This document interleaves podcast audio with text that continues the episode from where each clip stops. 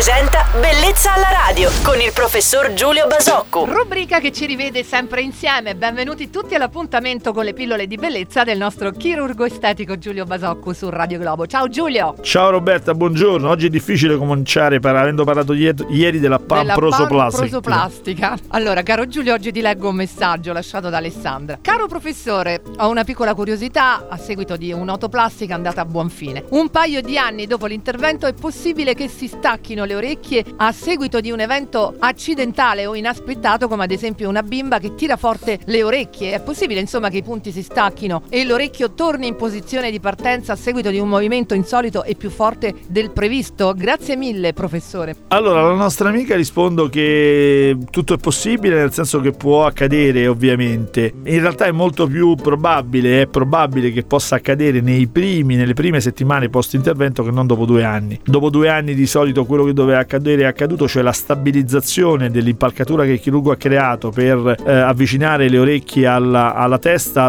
normalmente si è stabilizzata, quindi non è sufficiente una, un atto traumatico, a meno che non lo sia in maniera veramente violentissima. È possibile invece che nella prima fase in cui mh, a distanza di poche settimane il chirurgo ha posizionato dei punti che restituiscono una particolare piega alla cartilagine dell'orecchio per avvicinare appunto l'orecchio complessivamente alla, al mastoide alla testa, in questo momento sì una, un atto violento che eh, strappi questi punti può restituire le orecchie a sventola, quindi direi che mm, è relativamente difficile. Grazie ad Alessandra per averci iscritto, un saluto al nostro professore Giulio Basoccu che risentirete domani mattina qui su Radio Globo. Buona giornata Giulio. Ciao Roberta e buona giornata a tutti. Bellezza alla radio.